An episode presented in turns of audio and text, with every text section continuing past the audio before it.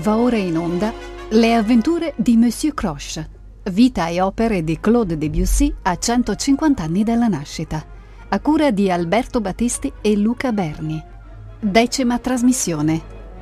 Le appagate nefandezze, Le martyre de Saint-Sébastien. Il ciclo Le avventure di Monsieur Croche va in onda con il sostegno di Banca Cassa Risparmio Firenze.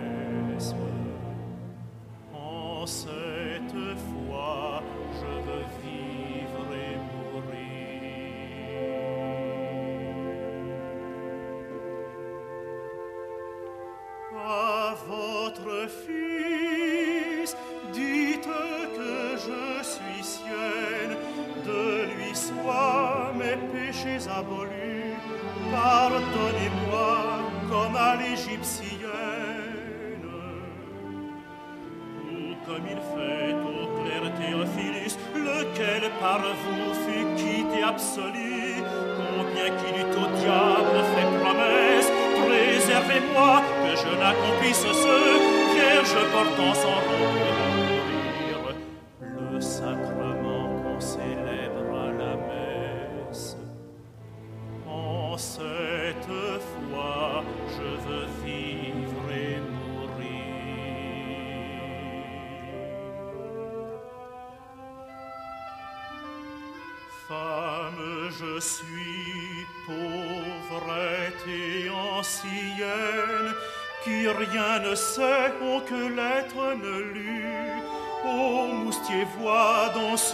Paroissienne, paradis peint où sont harpes élues, et un enfer où damnés sont poulus.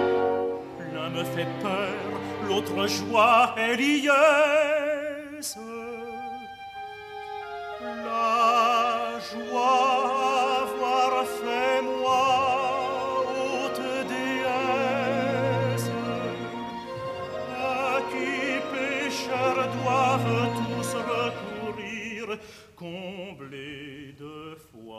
sans feinte ne paresse.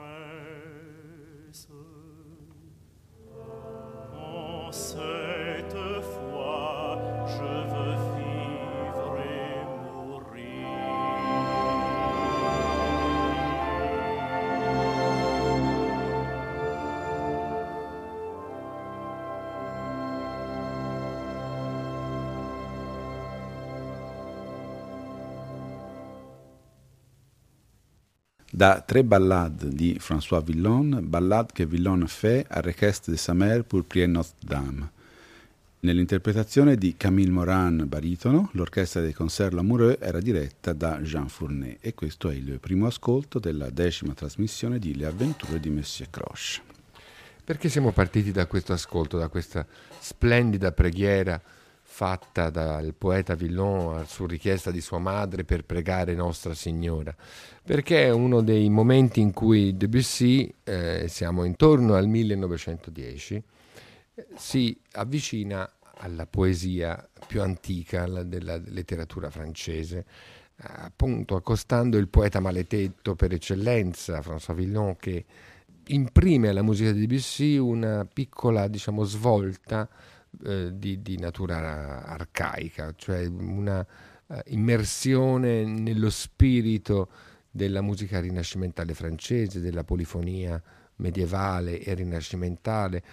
C'è una fascinazione già presente, peraltro, anche nel qualcuno dei preludi per pianoforte, che però prepara un evento importante nella, nella carriera del grande compositore francese. E questo evento importante è l'incontro con Gabriele D'Annunzio per un progetto teatrale eh, assolutamente originale, anche se, eh, va detto subito, destinato a raggiungere solo forse parzialmente gli obiettivi eh, alti e estremamente ambiziosi che questo progetto si era posto. È il martirio di San Sebastiano. Il martirio di San Sebastiano, un mistero, questo è il nome dato dal poeta italiano alla, alla sua vasta opera di poesia drammatica, la potremmo chiamare, diviso in cinque mansion. Ma vediamo come questo mistero di ispirazione, potremmo dire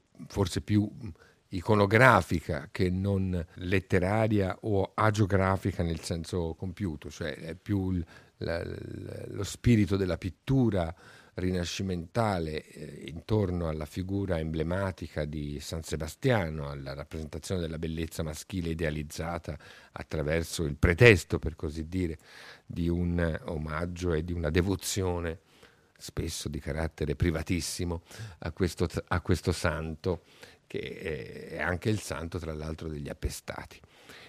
Vediamo come, come nasce questo, questo progetto curioso, quantomeno. Sì, dunque il Martir de San Sebastián, questo mistero in cinque atti o cinque mansioni di Gabriele D'Annunzio, eh, è una, è un, un progetto che eh, nasce da due richieste precedenti a quelle di Debussy, di aver, D'Annunzio si rivolge prima a Roger Ducasse e Henri Fevrier, ma eh, ne, ri, ne, riceve dei cortesi eh, dinieghi. Il 25 novembre del 1910 eh, D'Annunzio domanda a Debussy di scrivere mus- la musica di scena per il martirio e eh, il contratto fu firmato il 9 dicembre con Gabriela Struck, che era il direttore della stagione lirica del Teatro du Châtelet, Teatro du Châtelet dove il 22 maggio 1911 va in scena la prima rappresentazione di Martyr de Saint-Sébastien.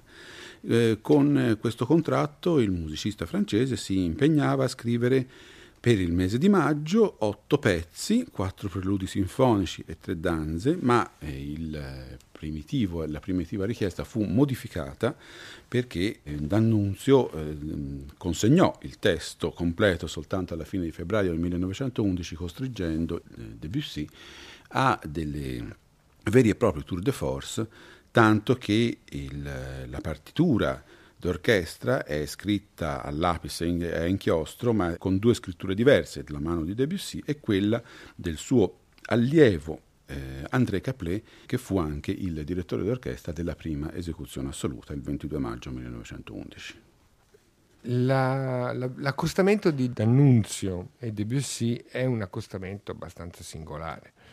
Eh, Debussy si vede recapitare una lettera, in quel momento si trovava per l'appunto a Vienna ed era la fine di novembre del 1910 e in questa lettera eh, D'Annunzio annunciava in, con il, il, suo inimitabile stile alato la, la volontà di, di, di, collaborare a un, un progetto con, con, il compositore.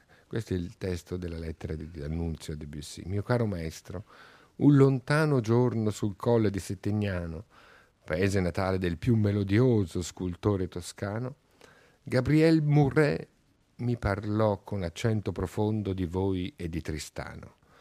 Già allora vi conoscevo e vi amavo, frequentavo un piccolo cenacolo fiorentino dove alcuni rigorosi artisti coltivavano la vostra opera e si appassionavano alla vostra riforma.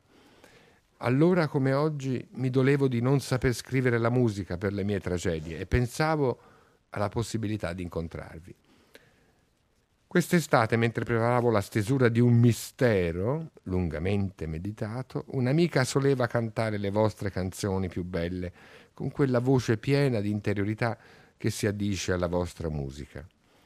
La mia opera, che stava nascendo talvolta ne traeva un fremito, ma io non osavo sperare in voi. Vi piace la mia poesia?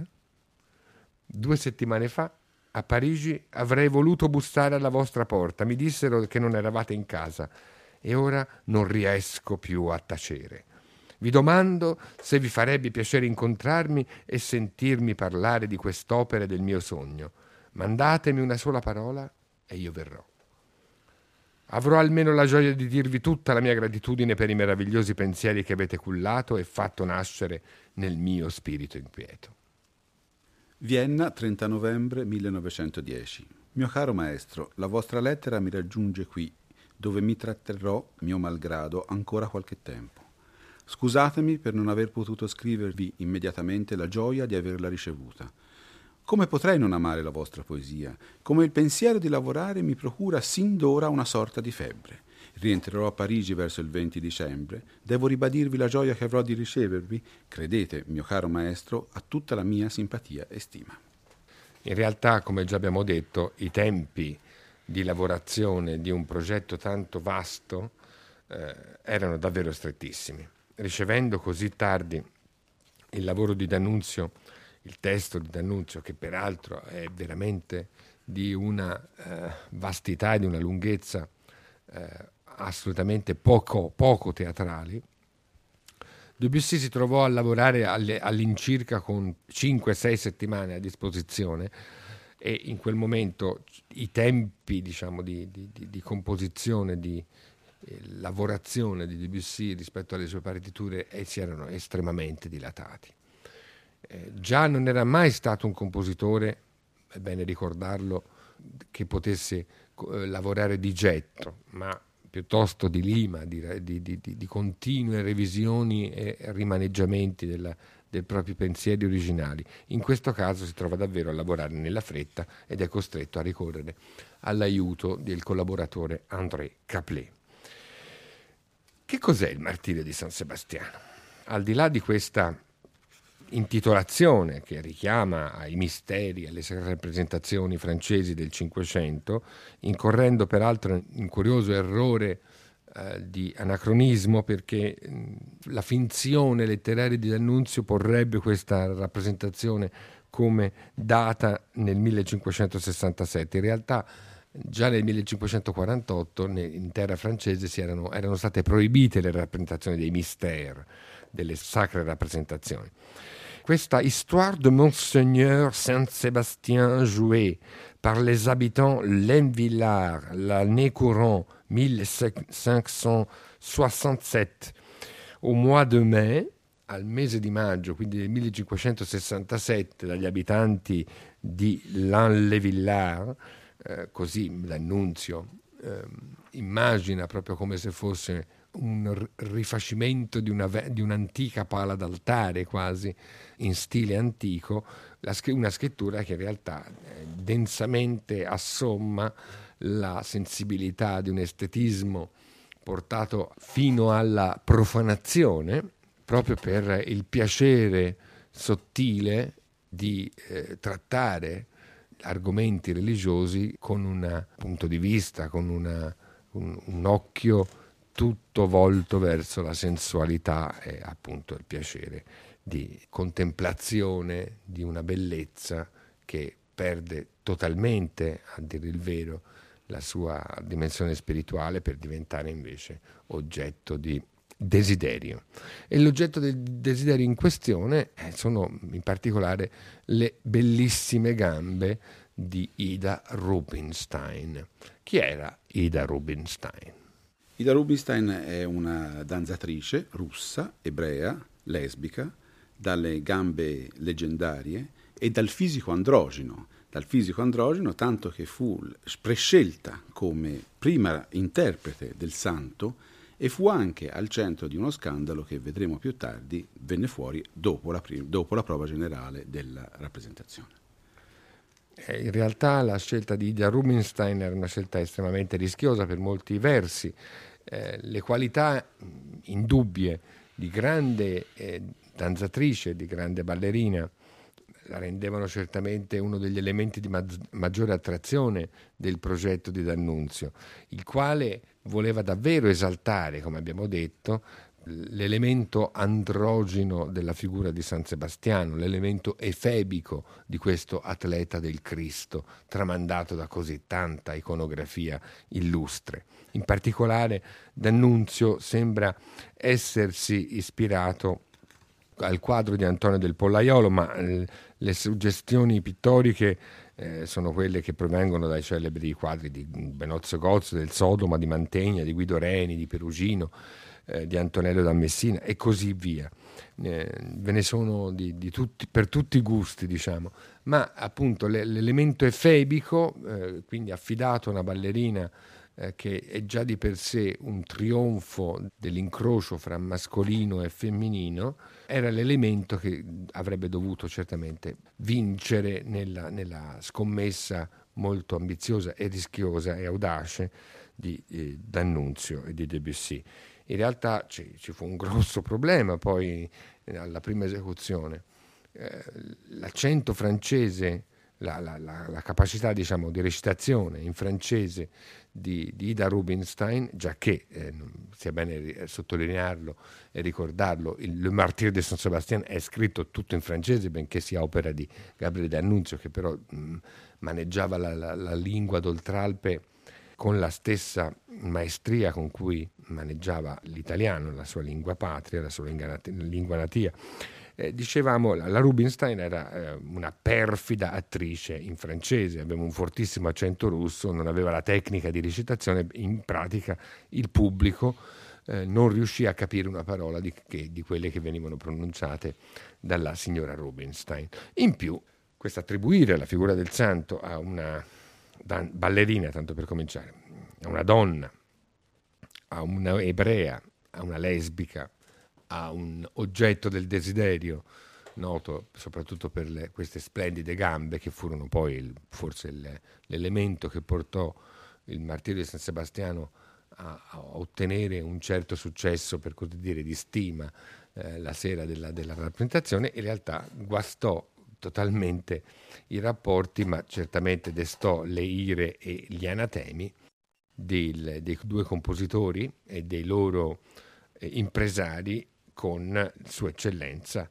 l'arcivescovo cardinale di Parigi, il quale eh, non mancò a, a scagliare i suoi anatemi e addirittura a minacciare di eh, scomunica tutti coloro che avessero partecipato alla rappresentazione obbligando i due autori a prodursi sui giornali parigini in un uh, documento di mh, difesa e in qualche modo anche di, di, scuse, ma più che scuse una rivendicazione della, dell'ispirazione religiosa, uh, autenticamente religiosa del martirio di San Sebastiano, che ovviamente è una bugia bella e buona.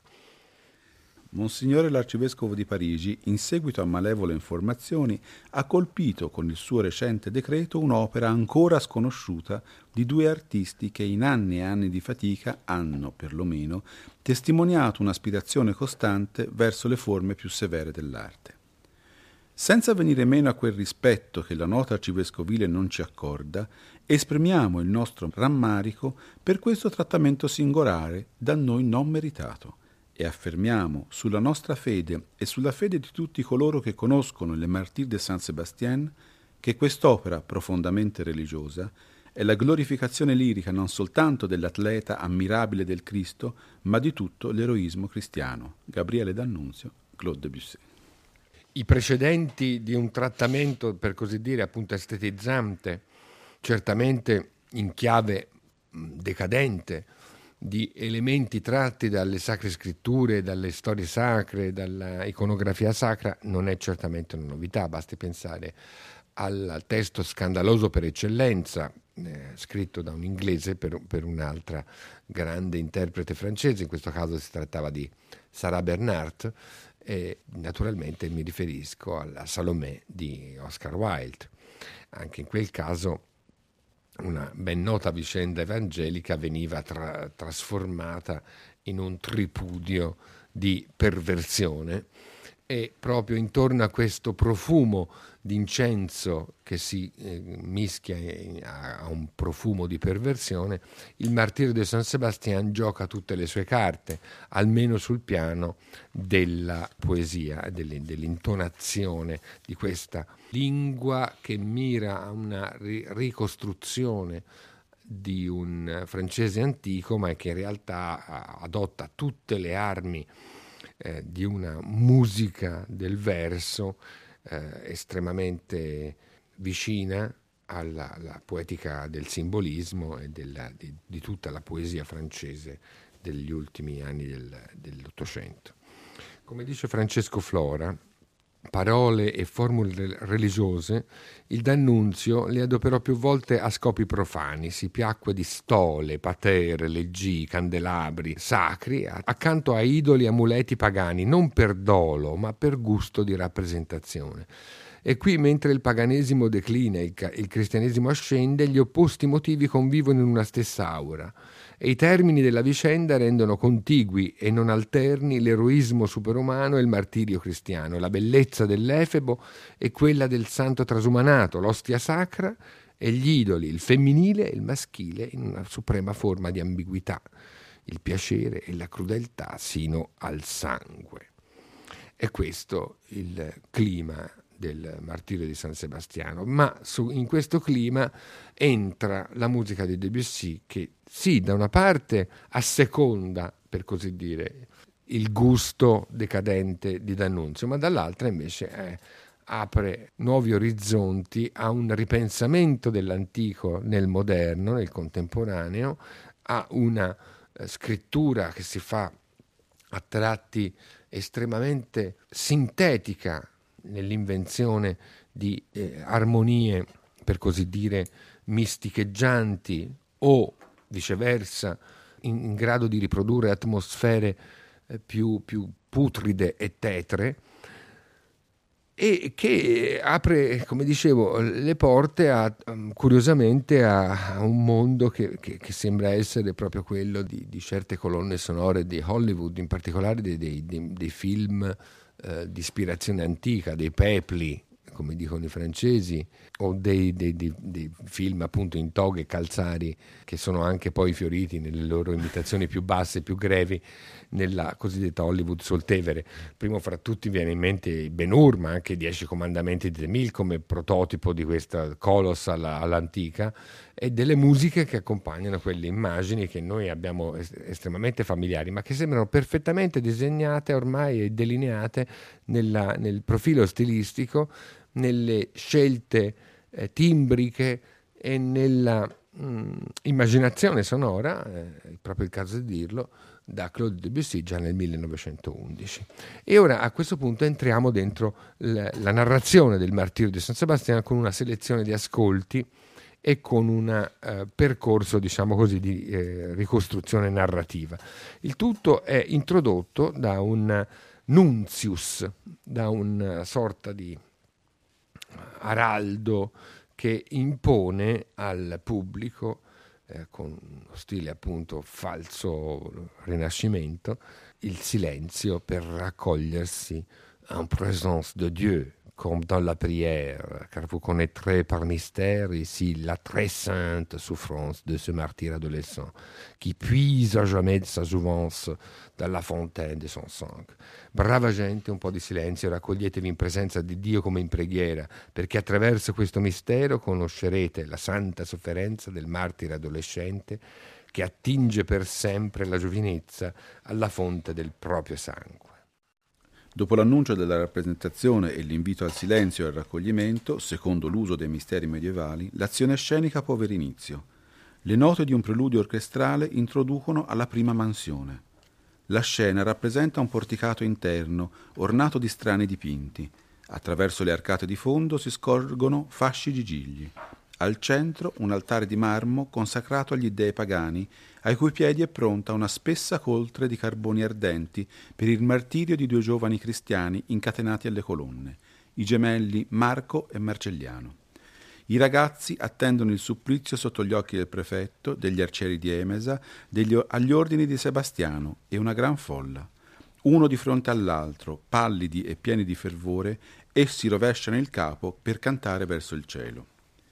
Il mirabile preludio del martirio di San Sebastiano che ora ascolteremo, eh, alla prima mansione, le Cour de Lis, la, cour de Lis, le, la corte dei gigli, unisce memorie di un medioevo della protopolifonia a quelle del, di un rinascimento più morbido, ha comunque una scrittura tendente al diatonismo nella, nella citazione gregorianeggiante, il tutto però con una inconfutabile, inconfondibile presenza e personalità del, dell'autore. Quindi l'imitazione dell'antico non è fine a se stessa, non è copia, ma sono elementi rivissuti in una scrittura assolutamente originale.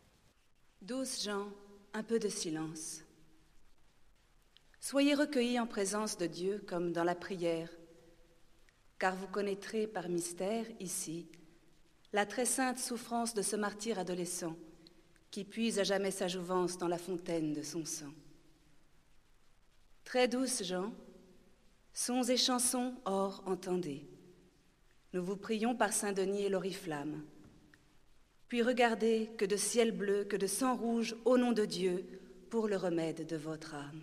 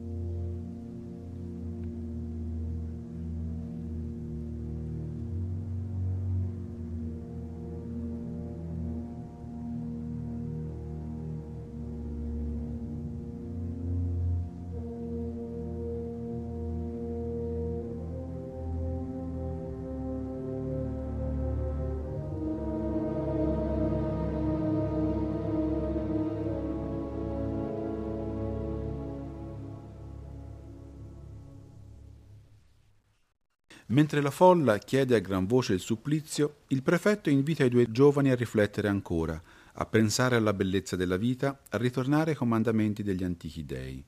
Mentre un loro amico e poi la loro stessa madre e le sorelle vengono a supplicarli di rinunciare a Cristo, gli arcieri di Emesa si accorgono che una mano di Sebastiano è ferita e sanguina. Si tratta di un segno divino, ma essi ritengono che si tratti di un semplice incidente dovuto al maneggio dell'arco.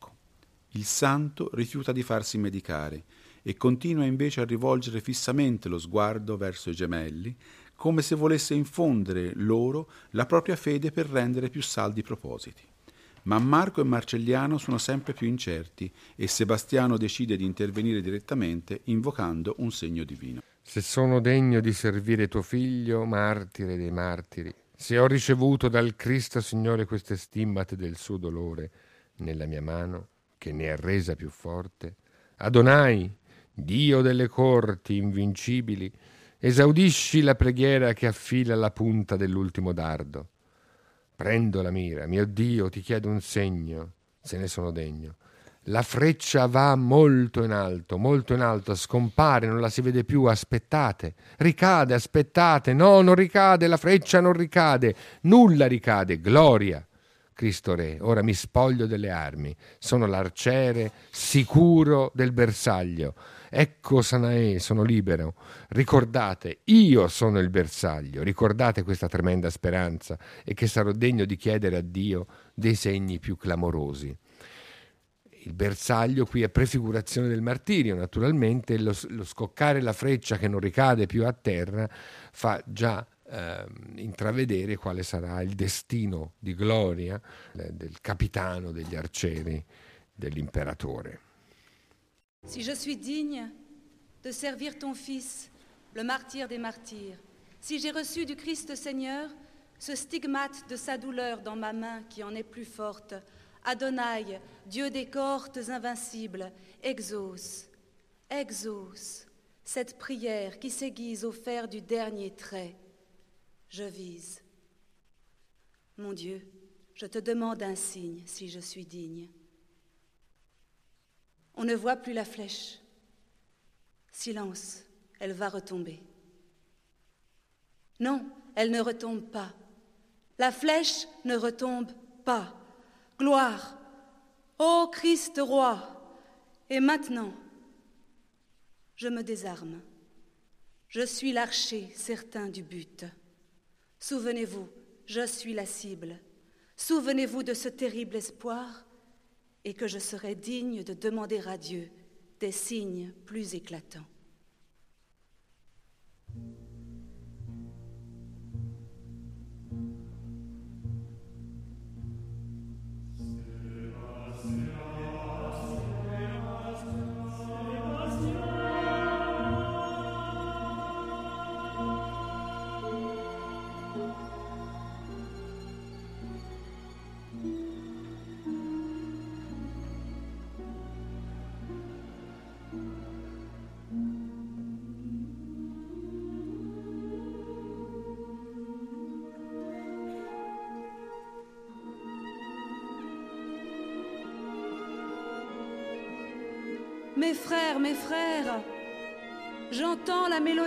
Saint combat, le cœur divin des sept fléaux, l'annonciation des astres. Et la marche du nouveau Dieu à côté de l'homme nouveau.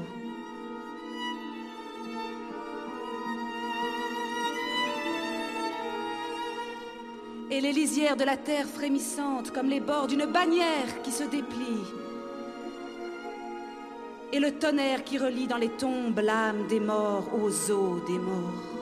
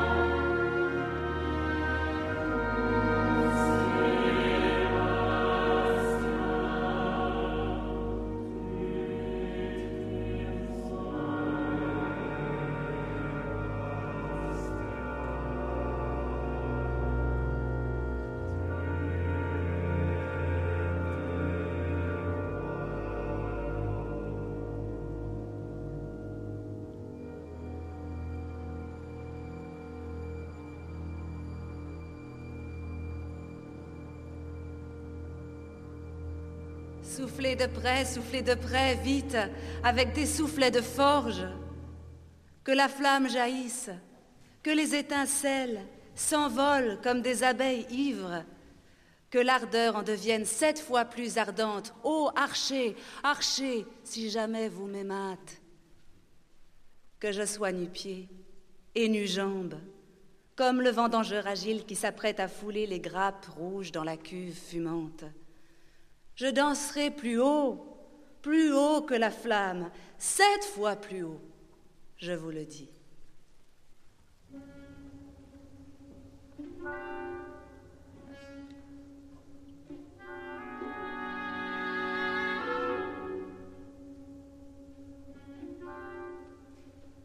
Tueur, voici, je me désarme. J'ai renoncé mon arc, lancé ma flèche dernière, quitté mon bon harnois.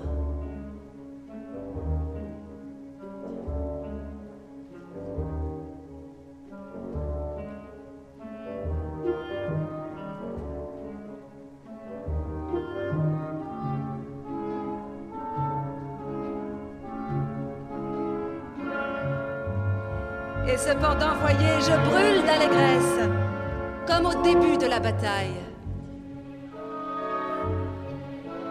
Quand les esprits dans le cœur teintent comme les dards dans le carquois.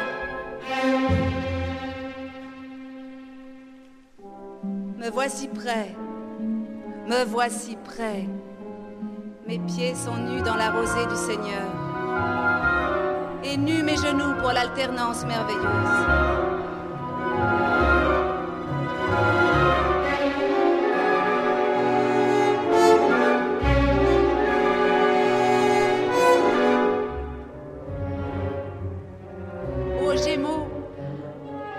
La double flûte, bras de la grande lyre, allez chanter la gloire du Christ roi.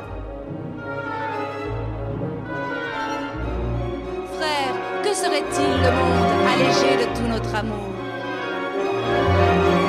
Oh, doux miracle, doux miracle, l'hélice, l'hélice. L'entusiasmo e l'esaltazione per il miracolo si impadroniscono dei presenti. La frenesia mistica investe San Sebastiano che si prepara a salire sui carboni ardenti. La generale eccitazione è giunta al suo culmine. Una cieca ritrova la vista, una muta riprende a parlare. La famiglia di Marco e Marcelliano al completo si converte e di fronte alla folla prosternata sorgono dagli alti fasci di gigli sette serafini.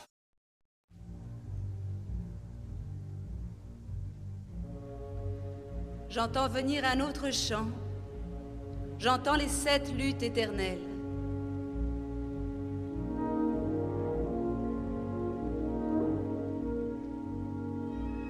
Les lys font toute la lumière, ils font toute la mélodie.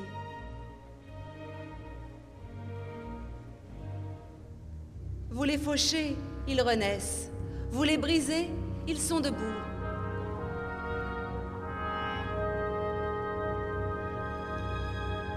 La tige impérissable.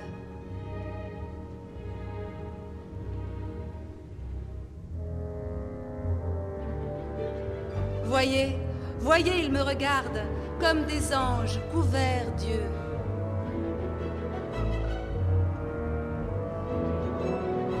Pour l'épouvante.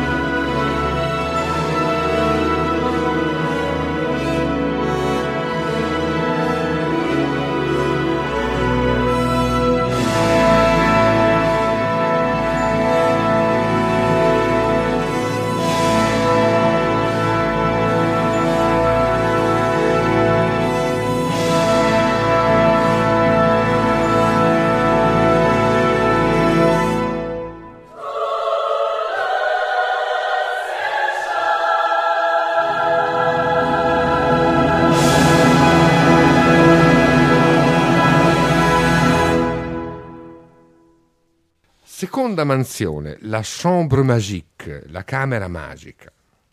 Preso dal fuoco della sua santità e della sua missione divina, aiutato da alcuni discepoli, Sebastiano è dovunque vi siano da abbattere falsi dei, idoli, templi pagani.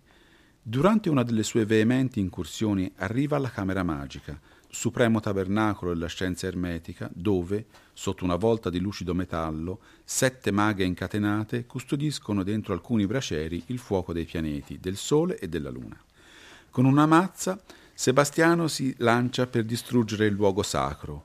Una dopo l'altra le veggenti riconoscono la divinità di Sebastiano e si abbattono, vinte dalla potenza del santo. Dietro una porta bronzea si eleva la voce della Vergine Rigone. Sebastiano chiama a sé i suoi accoliti e gli schiavi e cerca di abbattere quest'ultima fortezza pagana.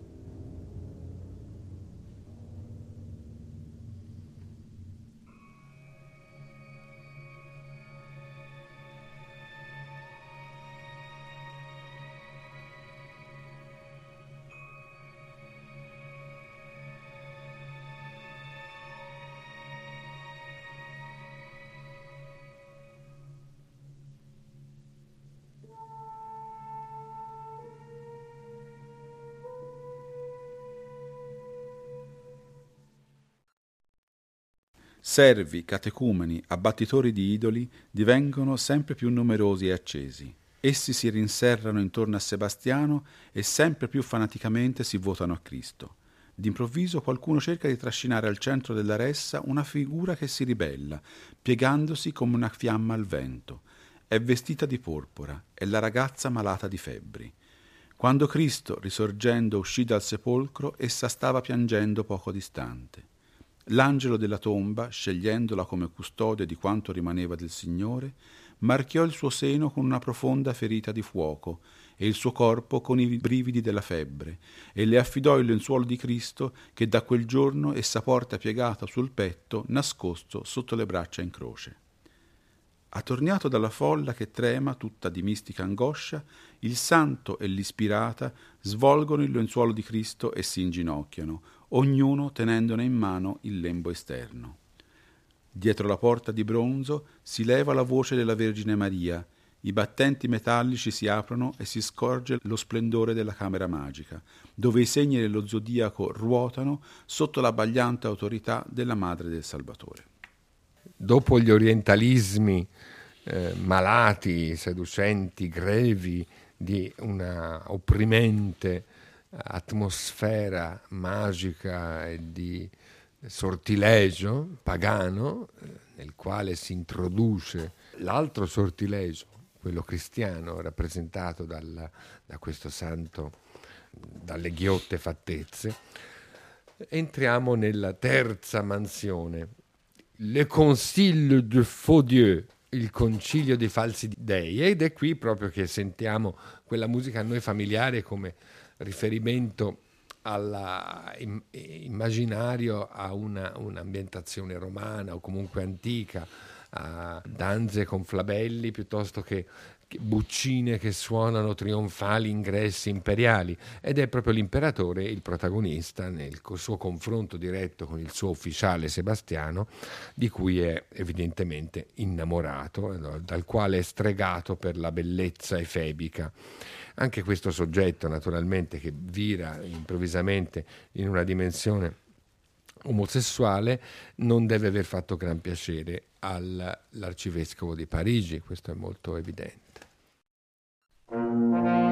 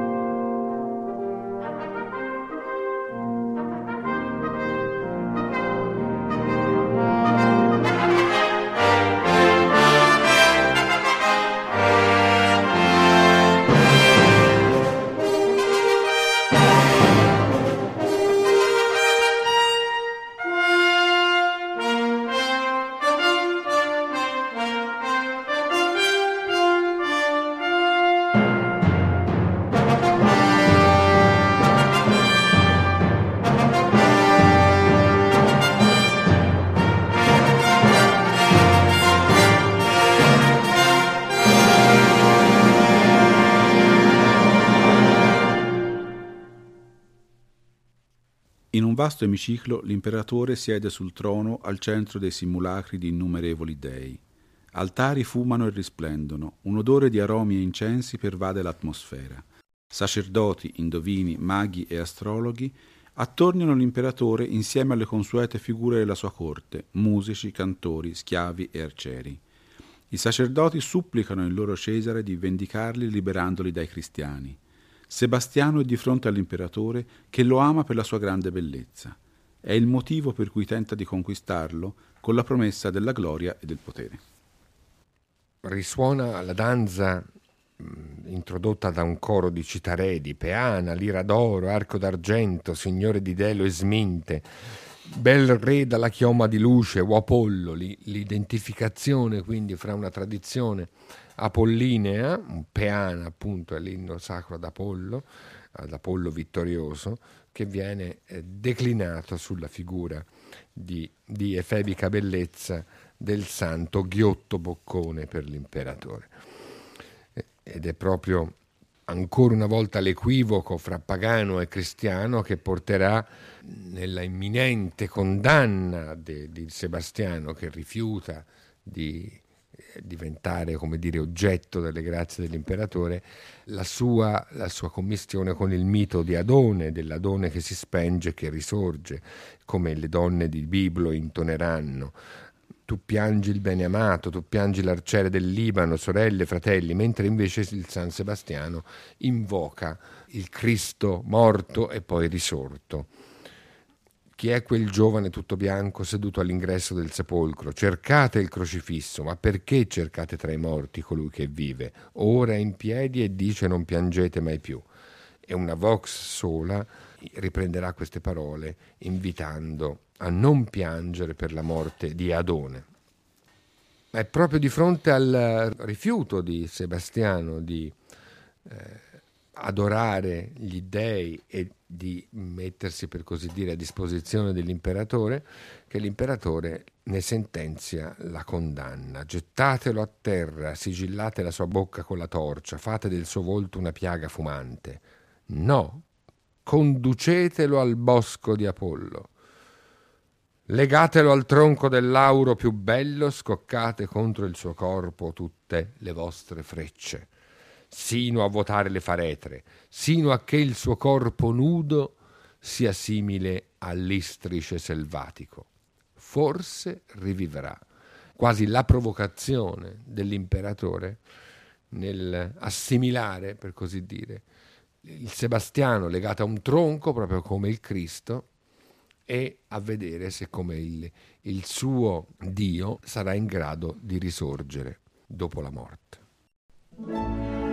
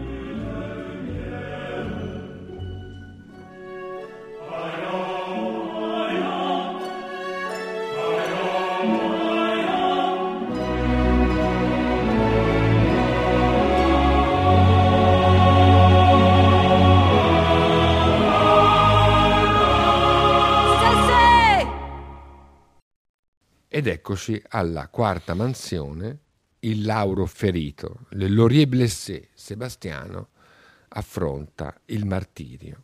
È il momento delle appagate nefandezze. Tra gli antichi lauri del bosco di Apollo, Sebastiano è legato ad un alto tronco, i piedi nudi sulle radici nodose, i polsi trattenuti al di sopra della testa.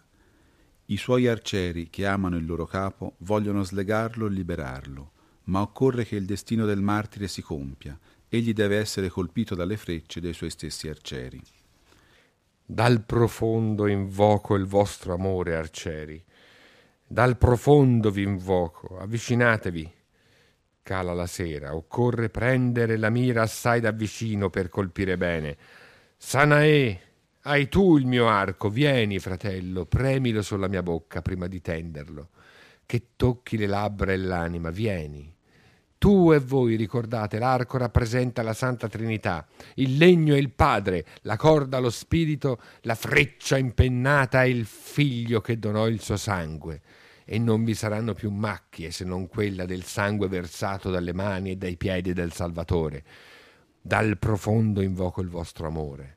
Eletti, ogni freccia è per la salvezza, perché io possa rivivere non tremate, non piangete, ma inebriatevi di sangue, come nelle battaglie, mirate da vicino. Sono il bersaglio, dal profondo invoco il vostro tremendo amore.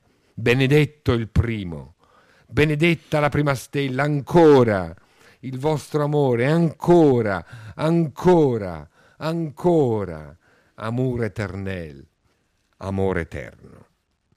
Non credo ci sia bisogno di commenti alla vera e propria esaltazione di tipo sessuale che questo ancora, ancora così ripetuto al giungere di ogni freccia nelle carni bianche e ghiotte del santo suscita.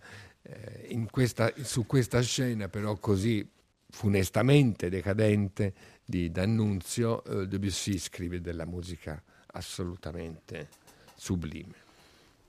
Il bel capo si piega sulla spalla e il corpo si abbandona, tendendo le braccia trattenute dai legami. Alcune donne accorrono piangendo, staccano il martire dal lauro e vedono miracolosamente le ferite libere dalle frecce, che sono tutte conficcate nel tronco dell'albero. Si forma un corteo funebre. Il corteo funebre cammina lentamente nella sera mentre si diffonde un inconsueto chiarore. Improvvisamente si apre nel cielo il vortice della luce celeste. Le porte del paradiso sono aperte per l'anima di Sebastiano, angeli e santi sono pronti ad accoglierla. È qui, su questo momento di trapasso, questa cerniera musicale, che si apre poi la quinta mansion, la più breve e quella più luminosa, che è Le Paradis, il paradiso. Breve interludio a cui segue un coro di martiri, un coro di vergini, un coro di apostoli, un coro di angeli e finalmente la voce solistica della Anima Sebastiani. Vengo, salgo, le ali, tutto è bianco, il mio sangue è la manna che imbiancò il deserto del Sinai, sono la goccia, la scintilla e il fuscello, sono un'anima, Signore, un'anima nel tuo seno. E il coro di tutti i santi in gloria proclama le lodi del Signore, parafrasando il celebre salmo. Lodate il Signore nell'immensità della sua forza. Louez le Seigneur dans l'immensité de sa force. Louez le Seigneur sur les tympanons et sur l'orgue. Louez le Seigneur sur les citres et sur la cymbale. Louez le Seigneur sur la flûte et sur la cithare. Alléluia lodate il Signore sul timpano e sull'organo, lodate il Signore sul sistro e sul cembalo. Notate come il tema, diciamo, fondamentale di tutto il mistero, il tema legato al nome di Sebastiano, Sebastian, sia qui esaltato al termine di ognuno di questi cori che si succedono proprio come in una teoria di cieli angelici del paradiso, in una visione accecante di bellezza in cui Debussy ha regalato al, a tutto il Novecento un suo nuovo misticismo, il cui primo debitore sarà certamente, pochi anni dopo, Giacomo Puccini con le visioni eh, del, della sua suora angelica, un'opera strettamente imparentata all'esperienza di misticismo sensuale, per così dire, che eh, D'Annunzio e Debussy hanno inventato con il loro martirio.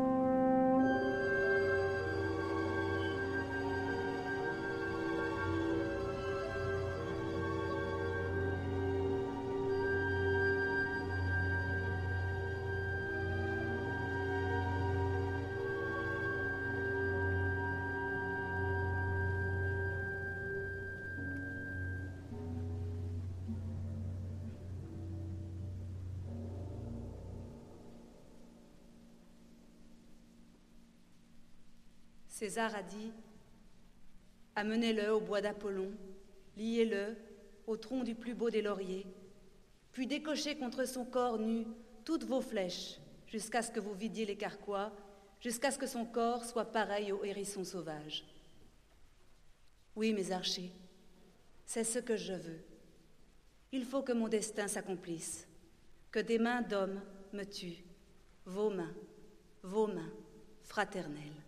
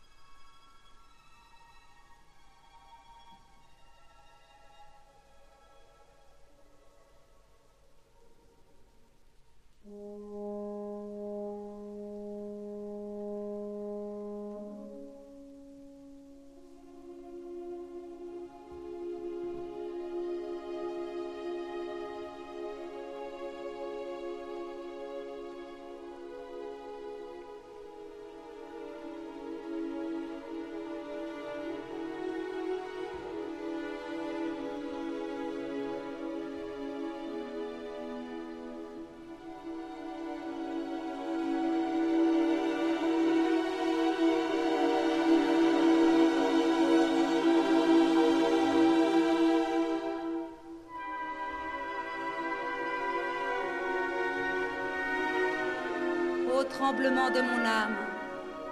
Je sens mon âme et l'arbre trembler jusqu'au bout des racines les plus cachées.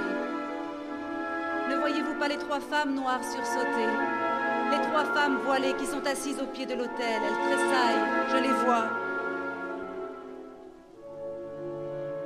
Parlez bas, ce n'est pas l'épouvante. Parlez bas.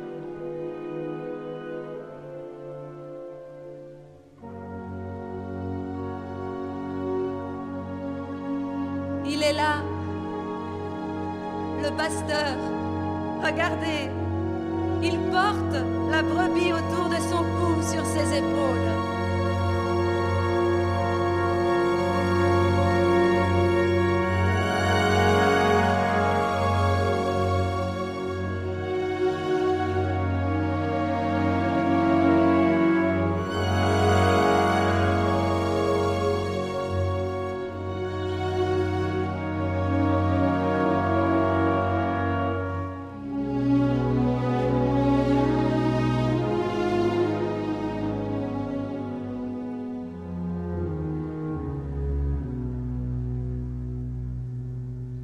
Plus là.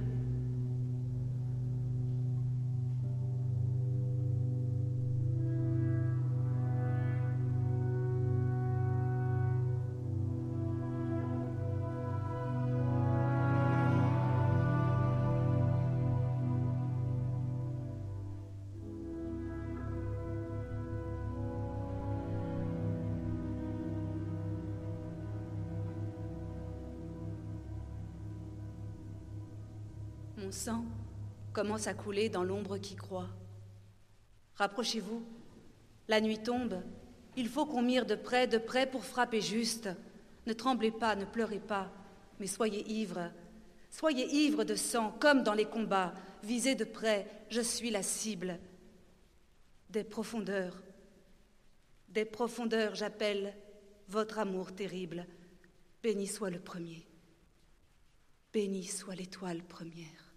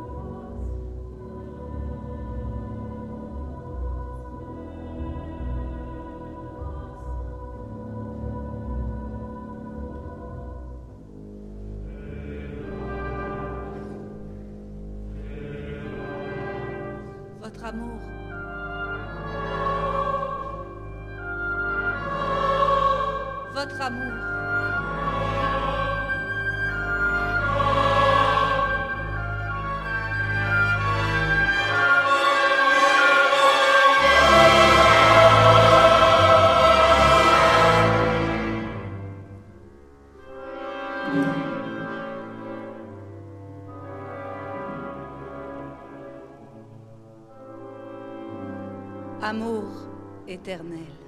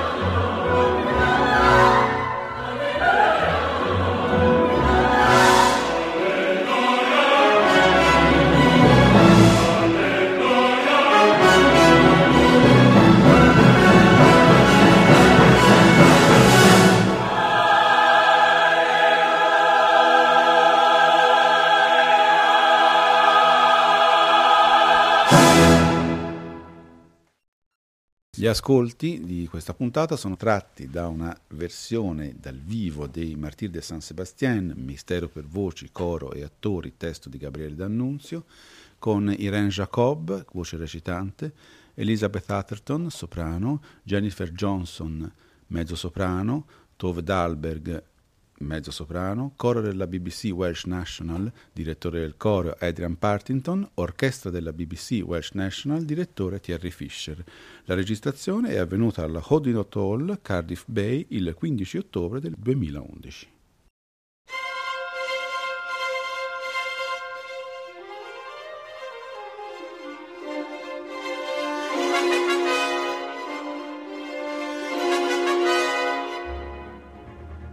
Abbiamo ascoltato Le avventure di Monsieur Croche, vita e opere di Claude Debussy a 150 anni dalla nascita, a cura di Alberto Battisti e Luca Berni. Decima trasmissione. Le appagate nefandezze. Le martire de Saint-Sébastien. Il ciclo Le avventure di Monsieur Croche va in onda con il sostegno di Banca Cassa Risparmio Firenze.